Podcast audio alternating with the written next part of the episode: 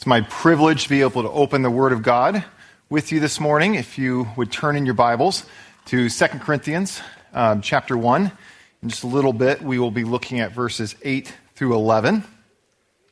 I don't know if you have heard the story of, uh, we call him St. Patrick. I think in his day, he was just called Patrick.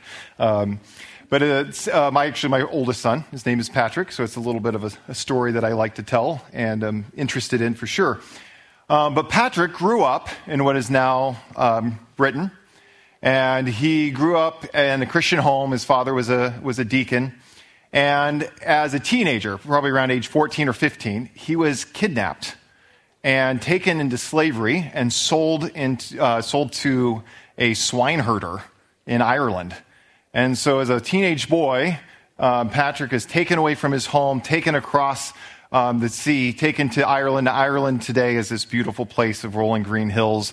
Um, but Patrick called it the end of the world. Like it's, and it's full of druids and all kinds of paganism, and it's a scary place. So he's, he actually, in his time as a slave, as a swineherder, um, he became a Christian himself. He began to pray. He began to cry out to God. And he spent six years as a slave, um, herding pigs. And then he had this this strong impression that there was escape waiting for him. And he had a picture of a boat, and he went and he, he fled, and there was a boat where he went to, and he got back to his family and back to his home after six years of slavery. Um, he returns to England and gets out of Ireland. Now, if I were Patrick, I would turn around, I would praise God for his deliverance. And I would be thankful that he delivered me out of slavery and delivered me from the Irish back to my home and back to my people and back to my family.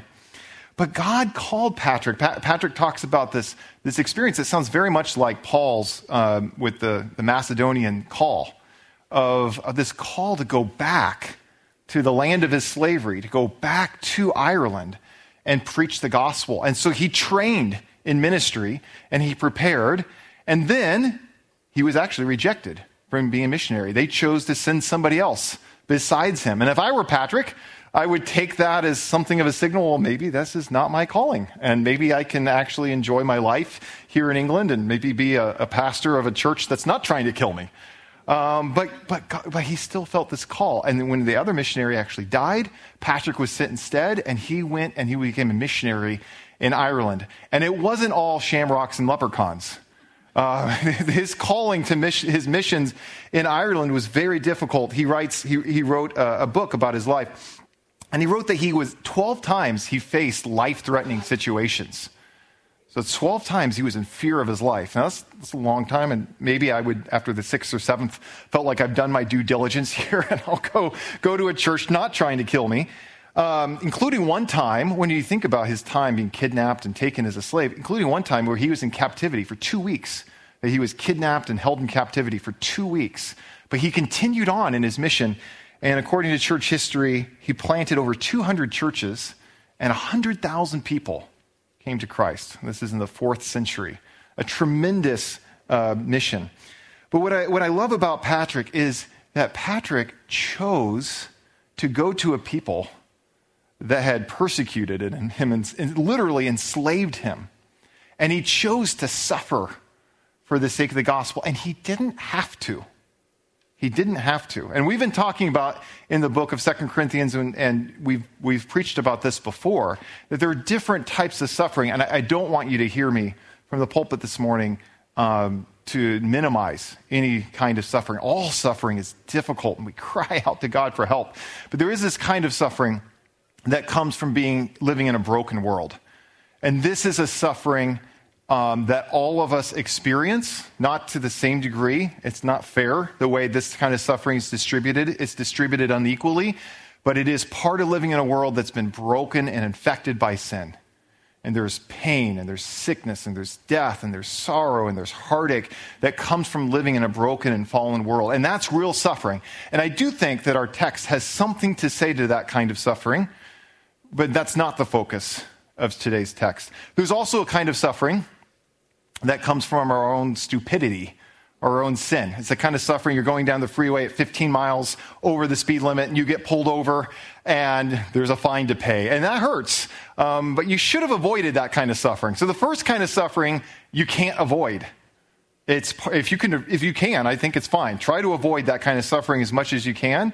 Um, do the right things to, to live healthily and all of that. But there, there's a sense in which you're not going to be able to to- totally avoid the suffering that comes from living in a broken and fallen world. We all participate in that. we all, we all hurt in that.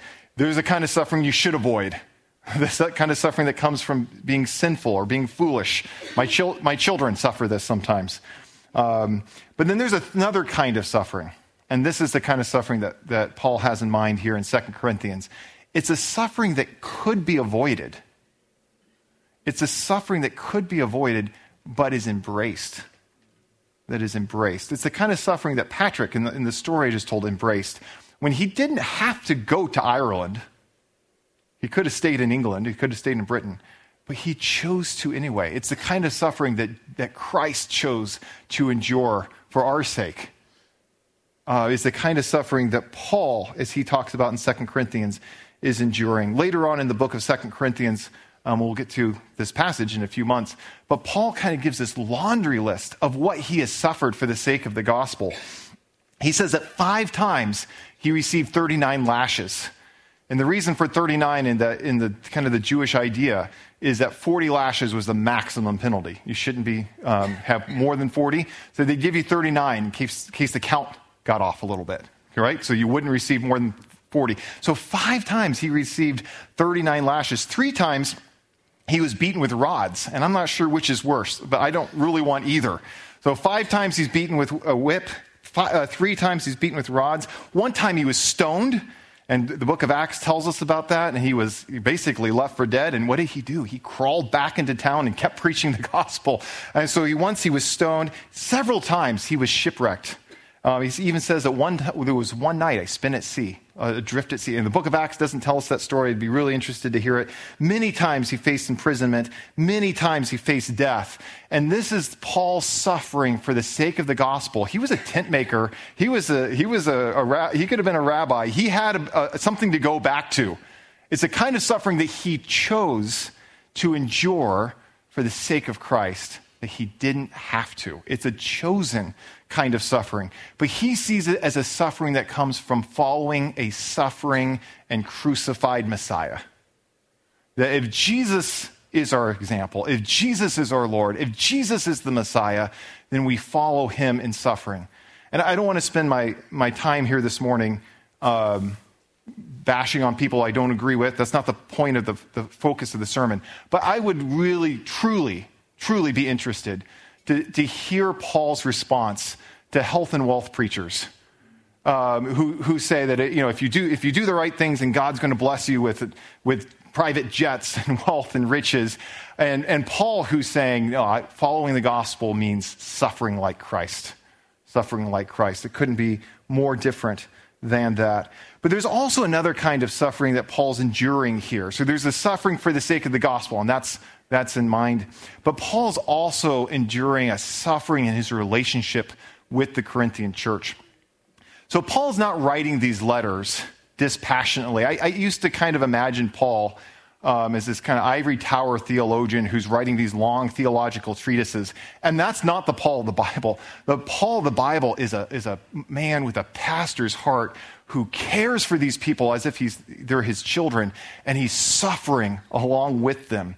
So I want to spend a little bit of time because I actually think this will be helpful for us understanding not only this passage, but the rest of, of 2 Corinthians, kind of detailing Paul's relationship with the Corinthian church. So I'm going to go through a little bit of a history lesson here. And all of this you can piece together from Acts and from both, both epistles to the Corinthians. But the church that was in Corinth was established by Paul in around 50 to 51 AD. That's actually one of the clearest dates we have because there was a certain governor that was only in office from such and such a time. So it's a pretty certain fact that we know the date around there, 50 51. And he established his church 20 years after Jesus died and, and was raised from the dead, after he was rejected by, by the Jews, by his own people. And so it was mostly a church of Gentiles, people very different than him and, and from his backdrop. And he stayed there for a year and a half. And that's significant too, because this is not just a church that Paul started and then he went from place to place to place. This, he spent significant amount of time with them. A year and a half is a long time of his ministry, living with them, ministering with them, preaching to them, suffering with them, seeing the gospel at work. So he spends a, a very amount, long amount of time in, with the church in Corinth, and then he goes across the Aegean Sea. So uh, Corinth is in Greece, modern day Greece. If you flunked geography, it's okay. You can, there's a country named Greece and there's a country named Turkey today. So he moved from modern day Greece, uh, where Corinth is, to modern day um, Turkey, where Ephesus is. And he, when he's there, he starts to hear about problems in the church. He starts to hear about problems in the church. And so he writes this quick letter. And we know there's this, it's not First Corinthians. First Corinthians talks about a previous letter he wrote. So he writes this, this quick letter something to do with not associating with, with certain kinds of immoral people. And then he hears that his letter has been misunderstood and that there are these factions arising in the church. Mean, this is a church he cares about, that he's bled for, um, probably literally. So there's this church, he writes this letter, it's misunderstood. There's these factions in the church. And if you have read 1 Corinthians, you might remember this. There's people who say, well, I'm, I'm of the faction of Paul. I'm, I'm the Paul group. And there's people who say, well, I'm, I'm of the apostle Peter. I'm the Peter group. And then there's people, I'm of Apollos. And then there's this I imagine them as very self righteous, stodgy people. I'm of the Jesus group. So there's all these different groups, and they're saying, I'm this group, this group, this group. And the church is fracturing and splintering. And so Paul is, is wrote 1 Corinthians to clear this up. So he writes the book of 1 Corinthians to clear up the misunderstandings and to address these factions within the church. Um, and in this letter, there's a couple of things that are important to understanding First, uh, 2 Corinthians. One, again and again, he exercises what you would say is apostolic authority. Meaning, he doesn't just say, I think it's really bad the things you're doing and you shouldn't do them. Um, it's my feelings. I, I just don't think it's the best way to go about. He's saying, I have authority from Christ as an apostle. I've been authorized, and you need to not do this, and you need to do this. He exercises real authority. So he's exercising his authority as an apostle. And he also says at the end of the letter that if the Lord wills, and this is also important to understanding 2 Corinthians, but if the Lord wills, he's going to re- spend the winter with them. Remember, there's relationships going on here. So he spent a year and a half, and his plan is that he's going to come back and spend the winter. Well, something happens after the letter of, second, of 1 Corinthians. Don't know exactly what, but it causes Paul to come back to Corinth outside of his plans, a very, very quick visit, and it's a painful visit. It's a visit where the, the, his relationship with them is uh, at the verge of breaking and fracturing. And he has to exercise church discipline. There's a man in the church that he disciplines. Um, in Second Corinthians, he is saying you can restore him, you know, in love. So he's been removed from the church. There are people who are challenging his authority of do we really listen to him? Um, is he really an apostle? He's not that impressive. So there's all these things happening. And Paul goes back to Ephesus not knowing if this church is going to make it and if his relationship with this church is going to make it. And he loves them as if they're his children. There's pain in that. And maybe some of you um, have experienced that sort of pain with people that you love deeply and dearly, and there's relational pain involved in that as the relationship is threatened to break. And that's what Paul's experiencing as a, as a human being. So he, he is distressed by this visit, and because of this visit and this plans changing, he decides not to come back and spend the winter with them. And that actually causes some of the Corinthians to question well, Paul said he would come back and he didn't. Um, why didn't he come back? Does he really care about us? Is the relationship over? There's all those sorts of things. So instead of coming back, he sends his companion, his fellow worker, Titus. And Paul talks about this anxiety that he feels as he sends Titus back to the he doesn't know how he's going to be received. So he sends Titus because he doesn't want to cause him further pain. And he's waiting for Titus. There's no email or text message or you know all those sorts of things. He has to wait for Titus to go and come back, and he's not sure if this relationship's going to continue. But Titus comes back with good news. They receive Titus, they bless Titus, and they have a desire to be reconciled with Paul. So Paul is writing this letter in that context this context of this relationship that he, he values dearly. He spent a year and a half with them that's had a lot of fractures, a lot of pain, a lot of hurt, and he's in the midst of trying to repair it. And he's hoping to come back um, and visit them again, which he does. And this letter is to prepare the way for that. So he's writing this letter in preparation for his third visit. And in this letter, he's clearing up several issues. One is his authority. So he's exercised this authority as an apostle, and there are people who are questioning his authority as an apostle. And some of the people who are questioning his authority as an apostle, uh, they seem to be these rather, Paul, I, I, think he uses it kind of as a, as a put down a bit, as he calls them super apostles. There's these super apostles who have all these letters of recommendation, which was kind of normal in the ancient world. Um, kind of like politicians go around and they get endorsements from newspapers and from all these sorts of people. Well, as you're moving from place to place, you have this little pile of letters of recommendation. Here's all the people who say, you should listen to me and that I'm a, I'm a pretty dignified guy. So there's these people who are undermining his authority, challenging him. And one of the accusations they also have against Paul, and you could imagine this hurting a little bit on a personal level, is they say, yeah, you know, in his letters, Paul's, Paul's impressive. But in person, he's not very impressive. Like, he doesn't cut that fine of a figure in the pulpit. Like, he, he's very, very eloquent in his letters, but he's not eloquent in person. And hey, I'm a lot more eloquent. So you have this sort of um, you know, controversy of is Paul really that great of an apostle? And I'll let you judge whether this is the way people think today or not. Um, you can imagine what I think. But uh, in, in Paul's day, being rich was actually a sign of favor from God. This is how most people thought. If you were wealthy, then that's a sign that God actually liked you and he's blessing you with all this wealth. And if you're suffering, well, that's kind of the opposite sign. So here's Paul going to prison, being beaten, suffering all these things, and these apostles come in, and these super apostles come in, and they're, they're actually fairly wealthy, they're fairly eloquent, they have all these letters of recommendation. like, who are you going to listen to? That guy or us? Paul or us? And so Paul is writing this letter to defend his apostleship. And what does it look like? Really, the point of Second Corinthians in large part is what does it look like to be an apostle of Jesus, an apostle of a suffering, crucified, and risen uh, Messiah. And Paul's, Paul's main argument in Second Corinthians is that God is glorified in human weakness. I, I think our, our, sermon art actually illustrates this very well strength and weakness. Paul is actually going to lead with the, the, the, the very th- point that his opponents are using against him that he's weak. And Paul saying, Yes, I am weak, but in my weakness, God is made strong. Uh, God is shown to be strong. That in my weakness, God is glorified. That it's not my accolades, which I have. I could list all these different accolades that I have. That's not the point. The point is what God does in suffering and in human weakness. So, this, this text this morning is about a sort of suffering that's chosen, a suffering that could be avoided but is a suffering for Christ, a suffering for the gospel.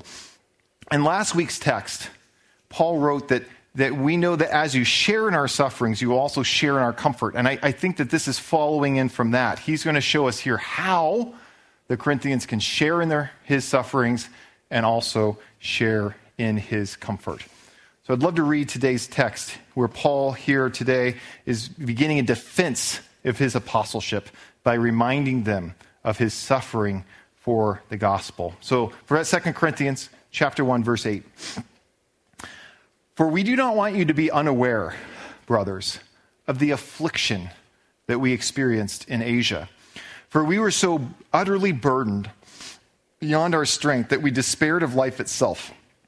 Indeed, we felt that we had received the sentence of death. But that was to make us rely not on ourselves, but on God who raises the dead. He delivered us from such a deadly peril, and He will deliver us. And on Him we have set our hope that He will deliver us again. You also must help us by prayer, so that many will give thanks on our behalf for the blessing granted us through the prayers of many. Love to pray for us as we look into God's Word together this morning. Father, I, I thank you for the book of Second Corinthians. I thank you for the reminder that your strength is made, uh, made to be known, your strength is shown through our weakness. And Father, even though there's a lot about this passage and this message that's difficult and hard, it's also an encouraging message because we are weak. Father, I, I, doubt that there's a person in this room that doesn't feel his or her own weakness and inadequacy as we approach you, as we try to live our lives in a way that honors you and glorifies you. But Father, thank you that you use weak and broken vessels. And Father, I, I thank you that you strengthen us and you encourage us, and there is a comfort that comes through your Spirit. Father, I pray that as I um, read your word this morning, as we reflect on your word this morning, I pray that your people will be encouraged. I pray that your Spirit will work. Um, Father, I pray that you will help us to respond to what you have um, ordained to be written here. Um, Father, and give us the strength that we don't have in ourselves to do as we've been called to do. And we pray in Jesus' name. Amen. So, 1 Corinthians is, as we've said, largely a defense of Paul's apostleship in the face of attacks both on his character and his credentials. And these attacks are coming from both within the church and outside the church. And again, this isn't Paul as kind of you know, detached answering these critiques. This is Paul answering these critiques in an intimate relationship with these people that he loves as if his own children. It's a deeply personal, raw epistle, really, um, 2 Corinthians is. So, our passage is the beginning of his defense. The, the first seven verses are kind of his prayer and thanksgiving section. And here he's beginning the narrative of defending himself against these attacks. And he takes his unexpected tack. Instead of glorying in his recommendations and accolades, which he could do, and he tells us later, hey, if we want to stack up resumes, I could, I could play that game. But instead of going there, Paul glories in his weakness because it is in human weakness that God's glory is most perfectly demonstrated. And so, as part of his argument, Paul begins by telling them of his suffering in Asia. And Asia is not, when we think of Asia, you're thinking of quite a large continent. But Asia in um, Paul's day is a province in like uh, western Turkey. So, just right across the Aegean Sea, includes the city of Ephesus. So he's, he begins by telling them of his suffering in Asia. And while we're unsure about the exact incident being referred to, it seems to be an incident in which there was some threat to his life. A lot of the words used here of affliction, affliction is usually a word that, in, that implies a persecution from outside. It's not just like a sickness or a pain. Affliction is persecution. And he talks about um, receiving or feeling as if he's received a sentence of death. And de- sentence of death, again, is one of those words that indicates like the death penalty. So th- this is Paul suffering some sort of persecution and Paul's come to the point where he thinks he's likely not to make it. He's going to die. He's going to be put to death. He's going to be executed. Um, there's some incident where that threatens his life. And Paul's ministry is full of this suffering for the gospel. It's possible, so we don't actually know for sure, but it's possible that the situation that Paul's referring to is, and if you don't remember the story, it's fine, but it's in Acts, oh, I forgot to write it down, 18 or 19, where Paul goes to Ephesus and he starts to preach the gospel, and people are responding, and they're turning from their idols to serve the living God. And Ephesus is the kind of the headquarters of the worship of Diana, who's a pagan goddess. And there's this guy named Demetrius, and he's a silversmith. Now, you can imagine if you're a silversmith and people aren't worshiping idols anymore, that that might kind of hit your bank account. And so Demetrius was really upset by this. And so he starts a riot, and he gets a bunch of his cronies and people together, and they go through the streets shouting, Great is Diana the Ephesians! Great is Diana the Ephesians! And they start grabbing some of Paul's associates. They don't grab Paul himself in the, in, in the Acts narrative, but they grab some of his associates, and it looks like they're going to be killed. So they, they're dragged into the town square. And then there's this city clerk that comes up and says, Hey guys, let's not do things this way. If you have a legal uh, matter to attend to, then talk to the proconsul, but let's not do it through a mob.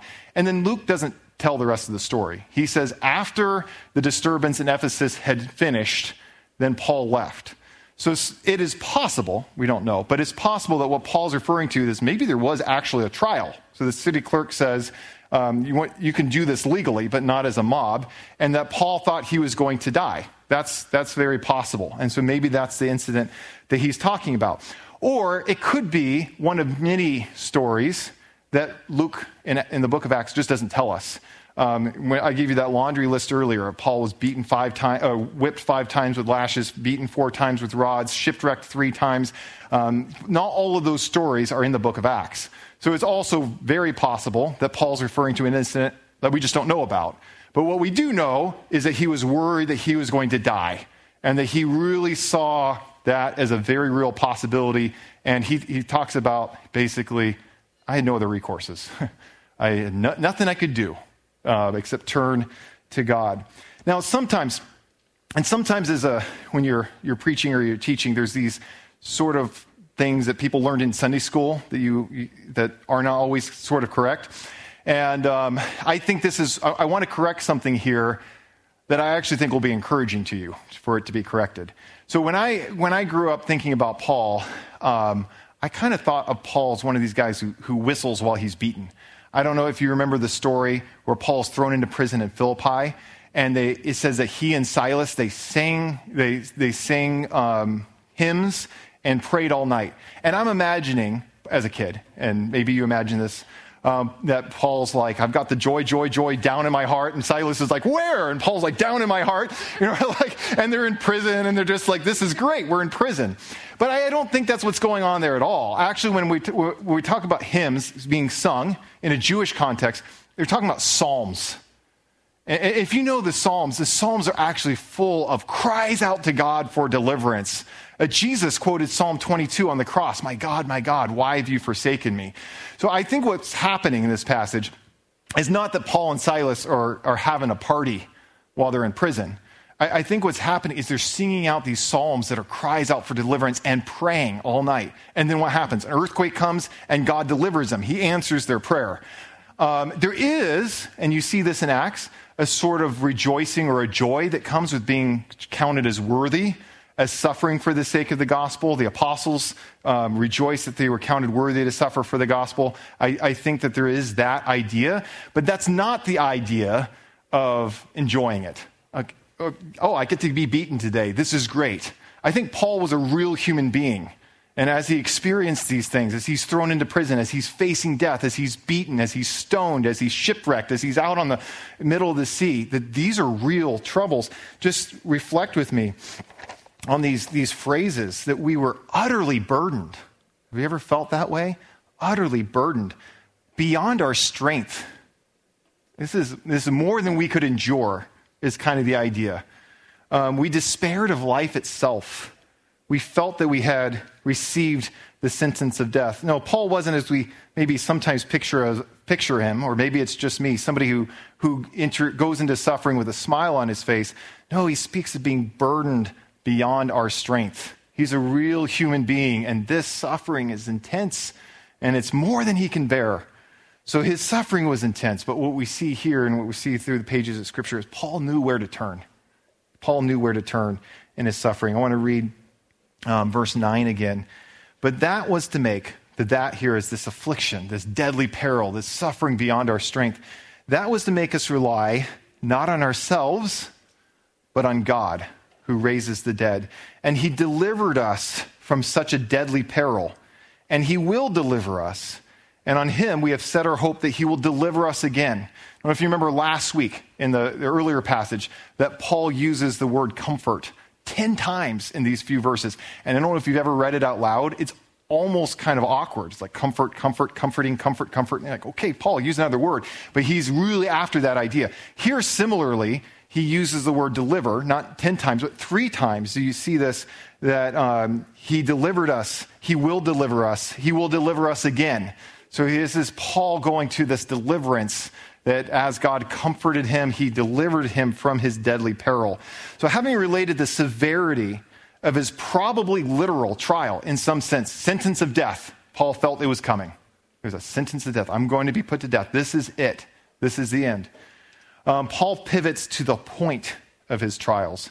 God was teaching Paul and his fellow workers to trust not in themselves, but in him who raises the dead. The hopelessness of, of their situation forced them to turn to the only one who could help them. Coming to an end of themselves enabled them to fully rest in the hands of the living God. And when deliverance came, all the glory goes to him. And he talks here, there's three deliverances. I think the first deliverance is from that actual situation in which he was in. He was about to die. They cried out to God for help. They had nowhere else to turn. There was nothing they could do. I don't know if you've ever faced troubles and you've ran out of things to do. Normally we have things we can do. We can try this, we can try this, we can try this, and we're trying all these different things to escape the trouble the difficulty that we're in. But Paul had nothing left he could do. He had fully placed his hands, his, himself in the hands of God. He came to an end of himself. So in this first situation, God delivered him, but his danger isn't over. He, he needs deliverance still. Whatever this peril or this danger was that he faced, he's still trusting in him to deliver him. So there's an ongoing danger. It's not this thing you're delivered once and now you're good. It's a continued danger. There's a future deliverance. He'll deliver us again. And, and Paul, if you're going to follow the whole story, Paul's eventually going to has, have his head cut off. So there is a sense in which, well, did God deliver him then? And I think Paul would say, yes. Um, it's the God who raises the dead. That Paul is one who believes in the resurrection, that God raised Jesus from the dead. And even if, even if my, my suffering ends in my death, that I trust that God in the end will also deliver me and reconcile uh, and prove that I was in the right. So this ultimate deliverance points us towards the resurrection. Paul's trouble, troubles didn't end with being saved from death. He continued to face trouble. He knows he will time and time again. Um, and I, I'm sure that as you think about your own trouble and your own difficulty, you can attest that it's not that we suffer once and then God delivers us and our suffering is over. That would be great, wouldn't it? That's, that's not the Christian life.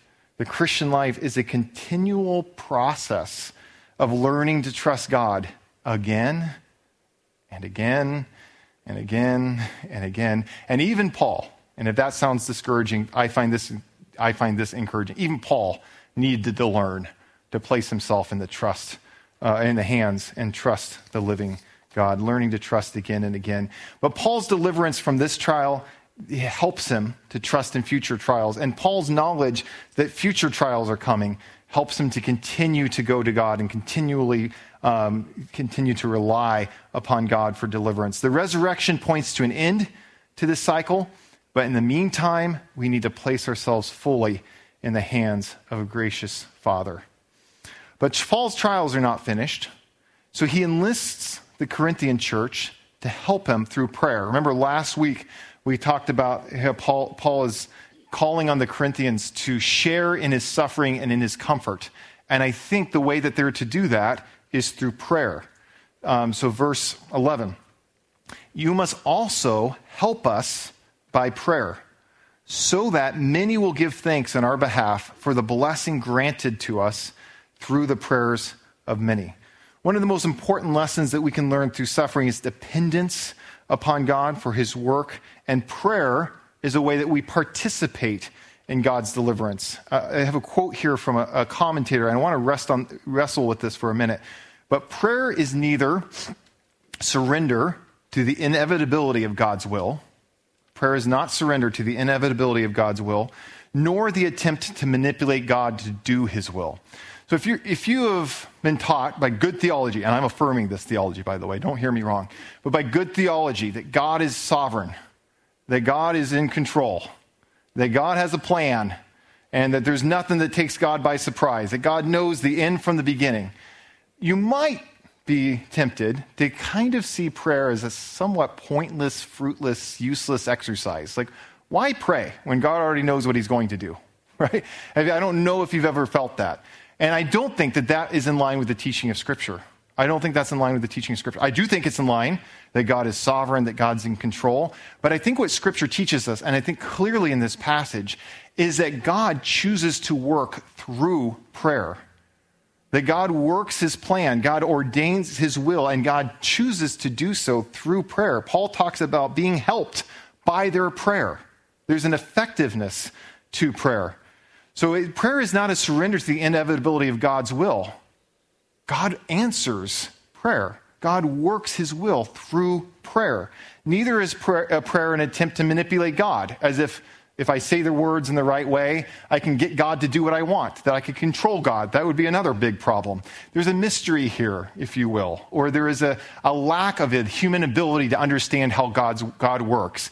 But God is sovereign and God works through prayer, and your prayers are effective. They do things. God works through them.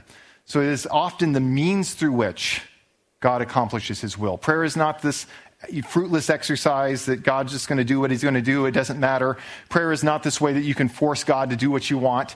No, prayer is the means through which God often accomplishes his will. God works through prayer. And the goal of prayer, and we see this in this passage, and even the, the goal of our hope for deliverance from suffering should be the glory of God. God is glorified when he answers prayer. And here Paul's Paul says, as you join us, join us in suffering through prayer, is the idea. That you will also be able to join in giving thanks as God accomplishes his will, as God um, answers the prayer. The goal of prayer is thanksgiving and praise. So, real quickly, I just want to fit these, these verses kind of in a larger argument of Second Corinthians. Paul is taking this very unexpected direction as he defends himself. What people would have expected in his, his context, in his day, would be people challenging your apostolic authority. Well, look at my education. Here are some people who are endorse me. Hey, I know Peter.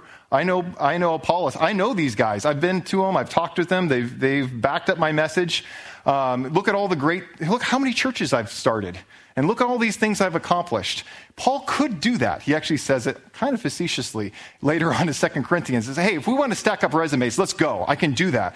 But he doesn't do that. Instead, he actually is taking the very thing that people are critiquing him on. He's not really that impressive. He's kind of a weak vessel. And he's saying, yes, I am weak. And in my weakness, God is made strong. And it is, I am following in the sufferings of Christ. And that is an affirmation of that I'm a true apostle, that I suffer, not that I'm wealthy and healthy and wise. So, responding to God's word, I want to sit on two things first, on suffering, and then on prayer. I don't know if you're like me. When you read these kinds of um, passages, or maybe you hear the, the story of St. Patrick, and as I was preparing for this message, wow, I don't know if, if I really should be preaching this. I have not endured a great amount of suffering for the cause of Christ. I haven't been beaten um, with rods. I haven't been lashed 39 times. I have never been shipwrecked. I've never had a threat of my life for the sake of the gospel.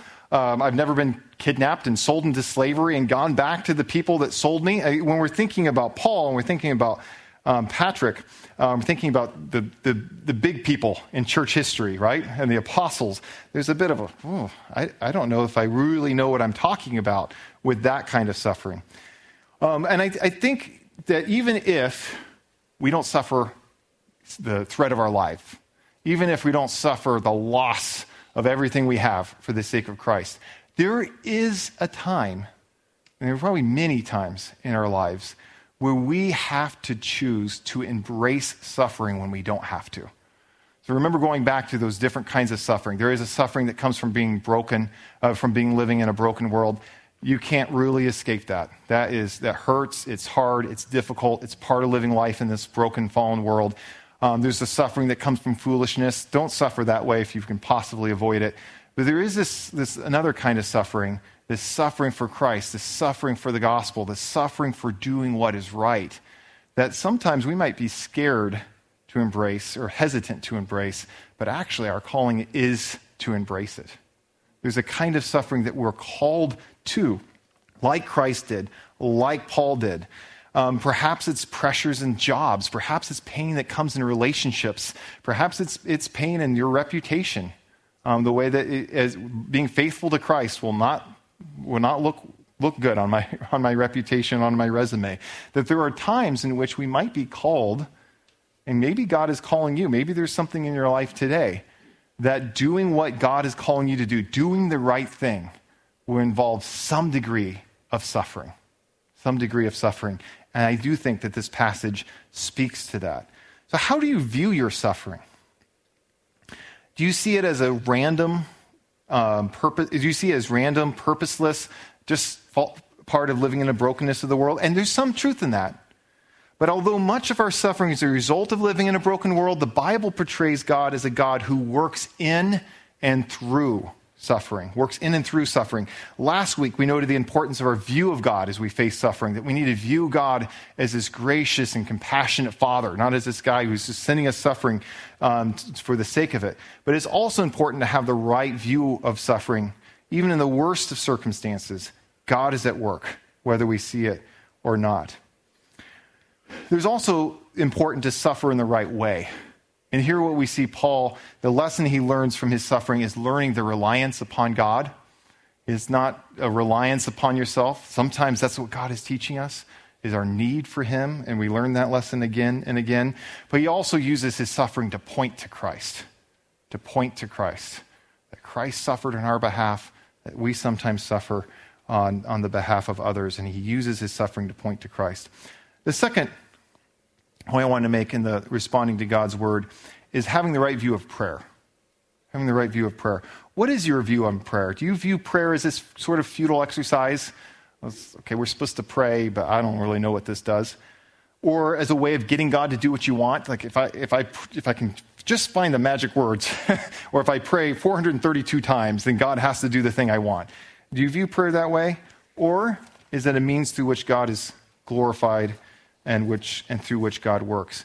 Prayer is, in a very real way, participating in the suffering of others. I, I want you to think about this in a couple of contexts. For, for one, um, think about the suffering that Christians are undergoing around the world. Our church is helping to support uh, a church in Afghanistan. Um, there are Christians around the world who suffer greatly for the cause of Christ. I think we're called to pray for them and as we pray for them and as we lift, lift them up, we're entering into their suffering. Not on the same scale, I realize that, but we're entering into their suffering as we cry out to God for help. And then we also get to participate in the comfort when God answers those prayers. So we, we call out to God for them, we cry out to God, and we, we suffer with them, and there's comfort with that. Um, in your community groups, or in your relationships, or in your friendships with other people in the church, there are people who, in our church, who suffer and perhaps some of them are people you have relationships with, that we, like Christ came and suffered for us, we're called to suffer along with them, enter into their struggles, enter into their, their trials and their pain, and cry out to God on their behalf. I think that's what Paul is calling in the Corinthian church to do, is pray for me. And it's a way that they enter into his, his suffering, and it's a way that when God answers their prayer and Paul's delivered, that they're also comforted and can turn around and praise the living God. So, prayer for deliverance prayer, is a participation in the suffering and in the answer to prayer for the sufferer. And prayer for deliverance is always answered. Prayer for deliverance is always answered. I think that's here in the text as well. Um, Paul cries out to God for help in his suffering. God delivered him. Paul's crying out for help still, and God's going to deliver him again. There's a future suffering that God will deliver him from. But Paul knows that ultimately this could cost him his life. But his prayer is the prayer to the God who raises the dead. To the God who raises the dead. So as Paul preaches this, he does it with confidence that even if, even if he's put to death for the sake of Christ, that God will still deliver him. So, my challenge to you, my call is what is God calling you to?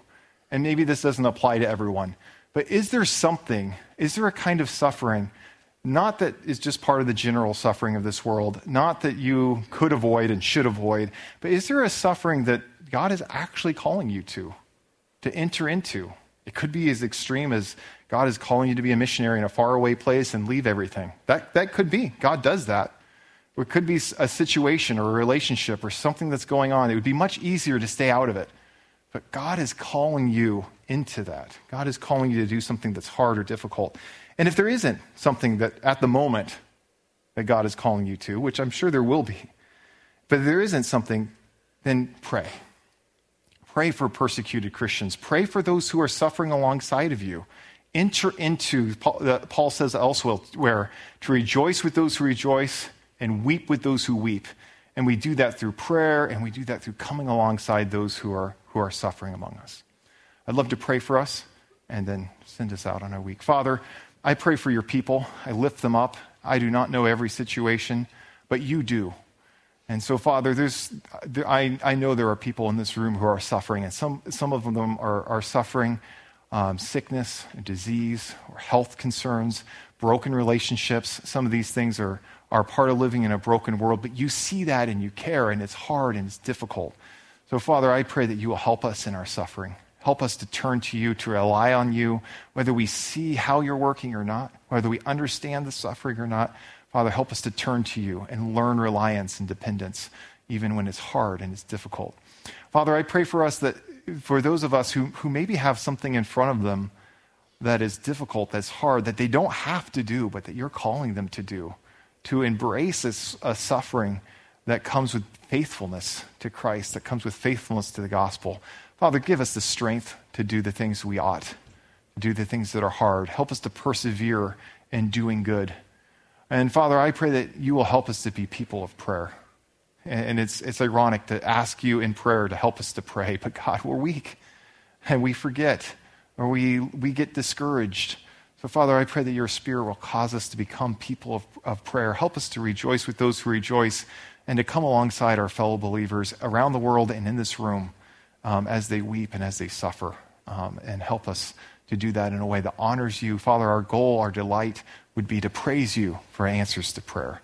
So, Father, I pray that you will answer the prayers of your people. And we pray in the name of your Son and the Spirit.